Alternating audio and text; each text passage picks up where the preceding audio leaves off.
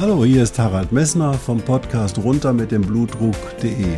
Dich zum Kapitän deines Blutdrucks zu machen, ist das Ziel dieser Podcast-Reihe. Du wirst in den vielen Folgen sicherlich die Themen finden, die dich für deinen Blutdruck interessieren. Ich wünsche dir viel Spaß dabei.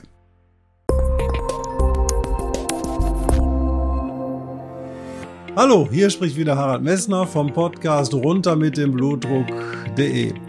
Schön, dass du eingeschaltet hast und du siehst heute wieder meine Nase und meine Brille, die da drauf sitzt und du siehst, ich habe dir wieder den inneren Schweinehund mitgebracht und der innere, der innere Schweinehund, das ist der, das Hündchen vom Stefan Friedrich, der nämlich das Herrchen ist. Und Dr. Stefan Friedrich, der selber Arzt ist, wird dir heute was über das Rauchen erzählen. Viel Spaß dabei.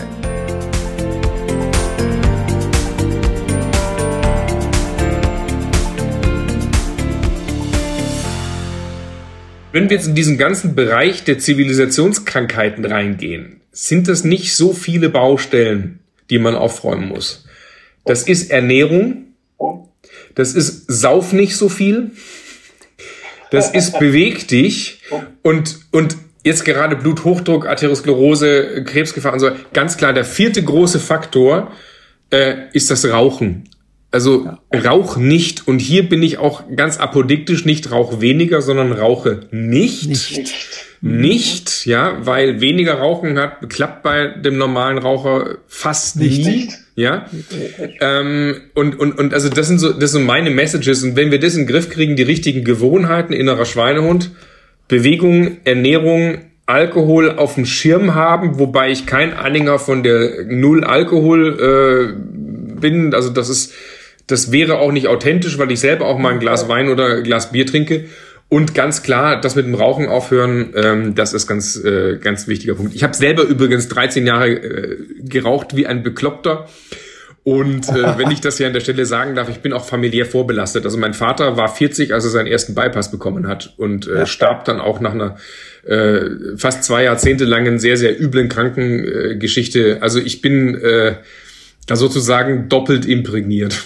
Ja, da dürfen wir uns die Hand reichen. Mein Vater, der war ja im Krieg und der hat eben halt, als er zurückkam, hat er 60 Senussi am Tag geraucht. Weißt du, ob du Senussis kennst? Das sind so arabische Zigaretten arabische Zigaretten ohne Filter und der hat leider auch eine schwere koronare Herzkrankheit und ist relativ früh verstorben. Da konnte man damals aber noch nichts, da gab es nicht äh, Koronarenggraphie und wir dehnen das mal eben auf. Das war alles nicht möglich. Ne? Und das war einfach das Riesenproblem. Aber Stefan, wir wollen nicht jammern, also wir, wir machen es besser, wir versuchen es besser zu machen als Papa, als unsere Papas. Ich danke dir ganz herzlich. Darf ich an der Stelle vielleicht ein kurzes Thema auf das Thema Rauchen eingehen? Ja, gerne. Weil das ist zum Beispiel so ein Punkt, wo ich, wo ich merkte, Rauchen. Also ich, warum habe ich geraucht? Ich habe geraucht, weil in meinem Umfeld alle geraucht haben. Papa hat geraucht, mhm. Opa hat geraucht und so weiter.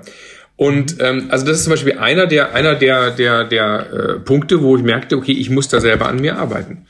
Und wenn ich nur kurz aufdröseln darf, also für all diejenigen, die sich für, für, das Thema Nichtrauchen interessieren, da gibt's ein Video von mir, das heißt Nichtraucher in 20 Minuten. Das ist ein Vortrag, das ist auch mittlerweile ein paar Jahre alt. Mhm. Und wenn man sich den, also einfach bei YouTube eingeben, Nichtraucher in 20 Minuten, ja. so viele Leute schreiben darunter, sie haben, also ich kriege Mails und so, sie haben durch 20-minütigen Vortrag aufgehört. Und das ist genau das Gleiche. Weißt du, Rauchen, wie funktioniert das? Ähm, was, was mir zum Beispiel nicht klar war, es gibt eine biologische Seite der Sucht, es gibt eine psychologische Seite der Sucht. Ja? So, biologische Seite der Sucht ist ganz einfach. Nikotin ist ein Nervengift, man gewöhnt sich das an. Am Anfang schmeckt das nicht, am Anfang irritiert das nur, das ist hart, die ersten Züge sind eklig. Und dann muss man richtig üben, dass man das kann. Man muss richtig ja. üben. Aber wenn man sich so weit rangeübt hat, dass man die Zigaretten erträgt, Ab dem Moment beginnt so ein ganz klassischer Suchtmechanismus. Also funktioniert so, Zigarette an, Nikotin, inhalieren, Rauch, Lunge, äh, Blut, Blut, äh, ins Blut, jetzt steigt der Spiegel an und dann fühlen wir uns für kurze Zeit irgendwie gut. Und dann sinkt der Spiegel wieder. Und was mir nicht klar war, was mir nicht klar war, nach etwa einer halben Stunde, dreiviertel Stunde, Stunde, die meisten rauchen so 20 Zigaretten am Tag kommt so ein leichtes leere Gefühl, so ein leichtes Unwohlsein, so ein leichtes Loch im Bauch. Man kann das kaum benennen. Was man aber braucht, damit das weggeht, die nächste Zigarette. Jetzt geht der Spiegel wieder rauf. Auch. Und dann geht er wieder runter. Und dann geht er wieder rauf. Und dann geht er wieder runter. Geht er wieder rauf. So. Und das ist eine Kettenreaktion. So. Das ist eine Kettenreaktion. Also wenn ich die erste Zigarette weglasse, dann kommt die zweite, die dritte, die vierte gar nicht zustande. Also ja, ich habe es nicht geglaubt. Ich habe jahrelang jeden Tag, jeden Tag mit einer Zigarette begonnen. Dann testet man ein paar Tage, lässt die erste weg und dann merkt man, oh, ist 15 Uhr, ich habe gar keine gebraucht. So, also das ist beispielsweise diese biologische Seite der Sucht. Und man merkt es gar nicht so sehr, dass, das, dass der Körper das wirklich will, weil man sich das Zeug ja ständig gibt. Jetzt fatal. Jedes Mal, wenn ich eine Zigarette rauche, habe ich die Illusion, ich tue mir etwas Gutes. Ja, was Gutes. Dabei nehme ich ja nur ganz leichte Entzugserscheinungen weg, die ich kaum spüre. Das ist wie ein Juckreiz. Der Raucher, den juckt's und der kratzt sich mit der Zigarette. Den juckt's und der kratzt sich mit der Zigarette. Der denkt, die Zigarette hilft gegen den Juckreiz. Dabei ruft die Zigarette den Juckreiz hervor. Das heißt, der Raucher kratzt sich oder der Raucher raucht nur, um sich so fühlen zu können, wie sich ein Nichtraucher die ganze Zeit fühlen kann. Das ist verrückt. So, und jetzt kommt diese psychologische Seite dazu und ganz simpel gesagt sind das lauter Konditionierungen. Zu welchen Situationen kratze ich mich, weil es juckt? Morgens beim Aufstehen, auf der Toilette, wenn ich einen Kaffee trinke, wenn ich Stress habe, wenn ich Langeweile habe, wenn ich im Auto sitze, ja, wenn ich mal ein Filmchen angucke oder sowas, wenn ich auf den Balkon gehe, in der, in der Pause mit den Kollegen. Und das sind jetzt ganz klassische Konditionierungen. Plötzlich rauche ich nicht mehr, weil ich rauchen muss, sondern weil ich immer in der Kaffeepause mit den Kollegen eine Zigarette rauche. Oder weil ich die letzten 30 Jahre morgens beim Kaffee eine Zigarette geraucht habe. Und sich das klar zu machen, das sind also zwei Regelkreise. Das erste, um das loszuwerden, ist Nikotinentzug. Das ist ganz leicht. Also das ist körperlich wirklich total easy. Ich bin auch kein Freund von Nikotinersatzprodukten oder ähnlichem. Ich bin auch kein Freund vom Reduzieren, weil wenn ich reduziere, halte ich die Sucht ständig aufrecht, weil ich mir wieder den Suchtstoff zugehe, äh, zufüge. Und auf der anderen Seite darum, diese ganzen Verknüpfungen, die entstanden sind, zu lösen. Nein, ich trinke einen Kaffee auch ohne Zigarette. Das geht. Ich fahre Auto, ohne dass ich mir eine Zigarette anzünden muss und das Auto fährt trotzdem. Ich krieg's mal hin, dass eine Situation stressig ist und ich merke, durch die Zigarette wird der Stress nicht, die, die Situation geht auch so vorbei. Und das ist klassisches Umlernen. So, und da haben wir jetzt mittlerweile, ich weiß nicht, wie viele zigtausende Nichtraucherseminare gemacht äh, in den letzten Jahren. Also ich habe ein Trainerteam aufgebaut und so weiter. Und, und, und ich merke auch hier, das ist eine Verhaltensveränderung. Wenn man so eine Verhaltensveränderung hinbekommt, dann kann man so vieles andere in seinem Leben noch im Griff kriegen. Ja, weil der Raucher glaubt häufig nicht, dass es möglich ist. Da geht man wegen Bluthochdruck zum, zum, zum Arzt und der sagt, ja du, ich gebe jetzt die Pille, die Pille, aber pass mal auf, wäre schön, wenn du mit dem Rauchen aufhörst. dann geht der Patient raus und sagt, na ja, also Rauchen aufhören, ich habe ja die Pille, ne? Mal gucken. Dosis erhöhen kann man immer noch, wenn es Was habe ich denn sonst noch? Ja, genau, genau, genau, genau.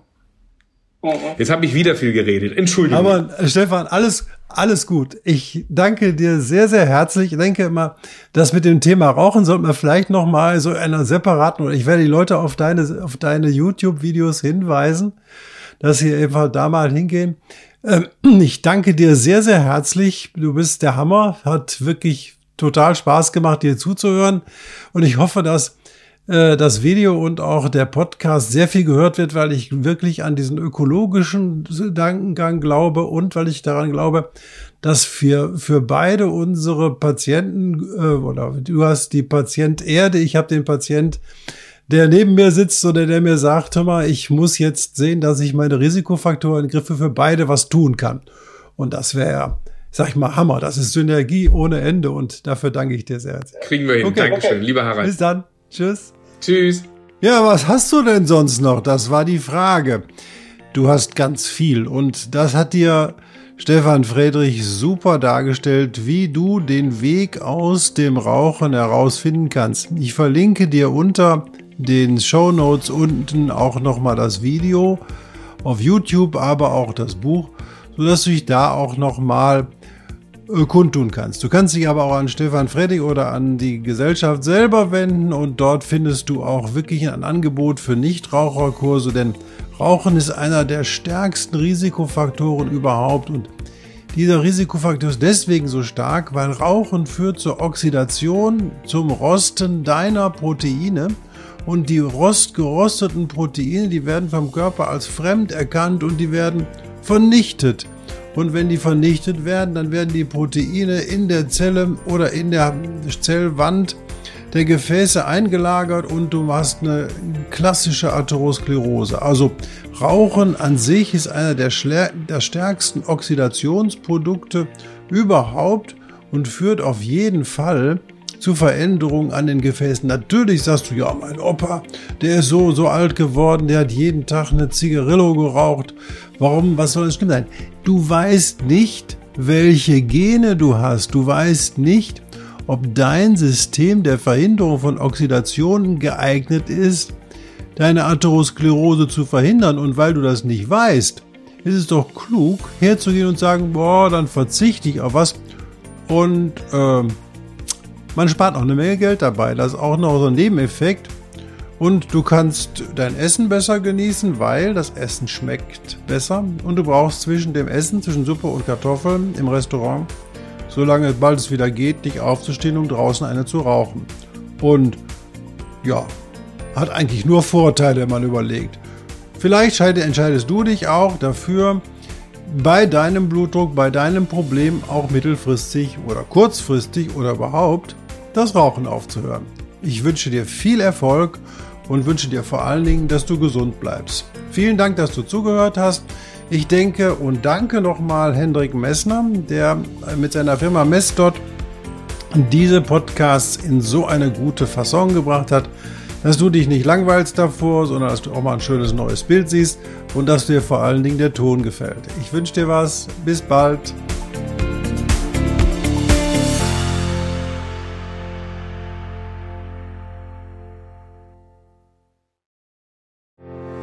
Ich hoffe, diese Podcast-Folge hat dir genauso viel Spaß gemacht wie mir. Du findest noch zahlreiche andere Themen unter dieser Podcast-Reihe, die immer in Zusammenarbeit auch mit meinem Sohn Hendrik Messner mit seiner Firma mess.de entstanden ist. Und dafür möchte ich ihm sehr danken. Bis bald.